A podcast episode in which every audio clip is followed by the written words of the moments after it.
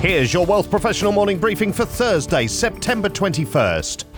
Canadians who are desperate to get on the housing ladder, buy a car, or secure a new credit card may be committing serious fraud in the belief that it's only a minor tweaking of their financial status. Equifax Canada says that its research suggests an uptick in fraud cases may be at least partly driven by financial pressures faced by consumers, although there are also some new tactics being used by fraudsters. The rise in fraud cases is most prevalent in credit card, auto loan, and mortgage applications, with year over year increases in fraud applications of 38%, 28%, and 19% respectively. For mortgages, first party fraud cases have risen to 54% of all fraud types from 47% last year. With respect to mortgages, some home buyers hoping to enter a pricey real estate market are willing to fudge their salary numbers on an application, said Carl Davis, head of fraud and identity, Equifax Canada. This isn't just a little white lie, it's fraud, it's a serious crime, and if interest rates remain high, this trend could easily accelerate in the months ahead. Fraudsters try to remain a step ahead of consumers by adopting increasingly bold and sophisticated tactics.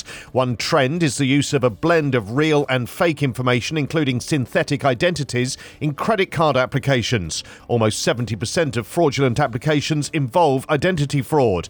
Fake identities are also being used more brazenly to obtain vehicles at Canadian motor dealerships. A stereotype about older women's finances is being dispelled by a new report that reveals that many older Canadian women have finances that are in good shape. The research from Home Equity Bank found that almost two thirds of women aged 55 plus had a high financial wellness score compared to less than half of younger women, and 60% of single women were also in the better off group compared to 41% of those living with family.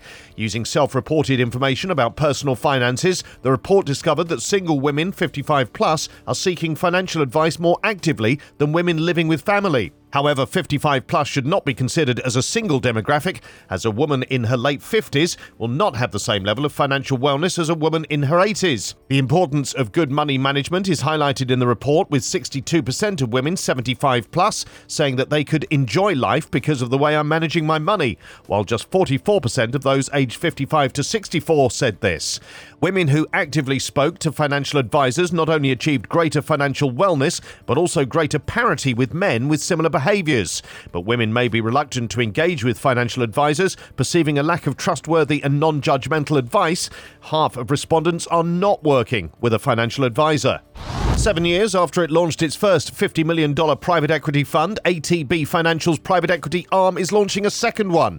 ATB Private Equity's second $50 million private equity fund will make minority interest investments in key Alberta based small and mid cap enterprises and build on the 14 investments the firm has already backed since the first fund launched in 2016. Each of the investments are Alberta headquartered, and the first fund has helped accelerate businesses in industries including ice cream manufacture, educational software, oil field services, and railcar storage.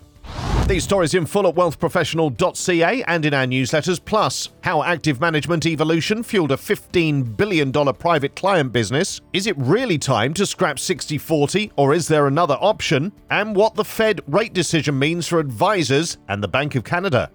For Wealth Professional Canada, I'm Steve Randall.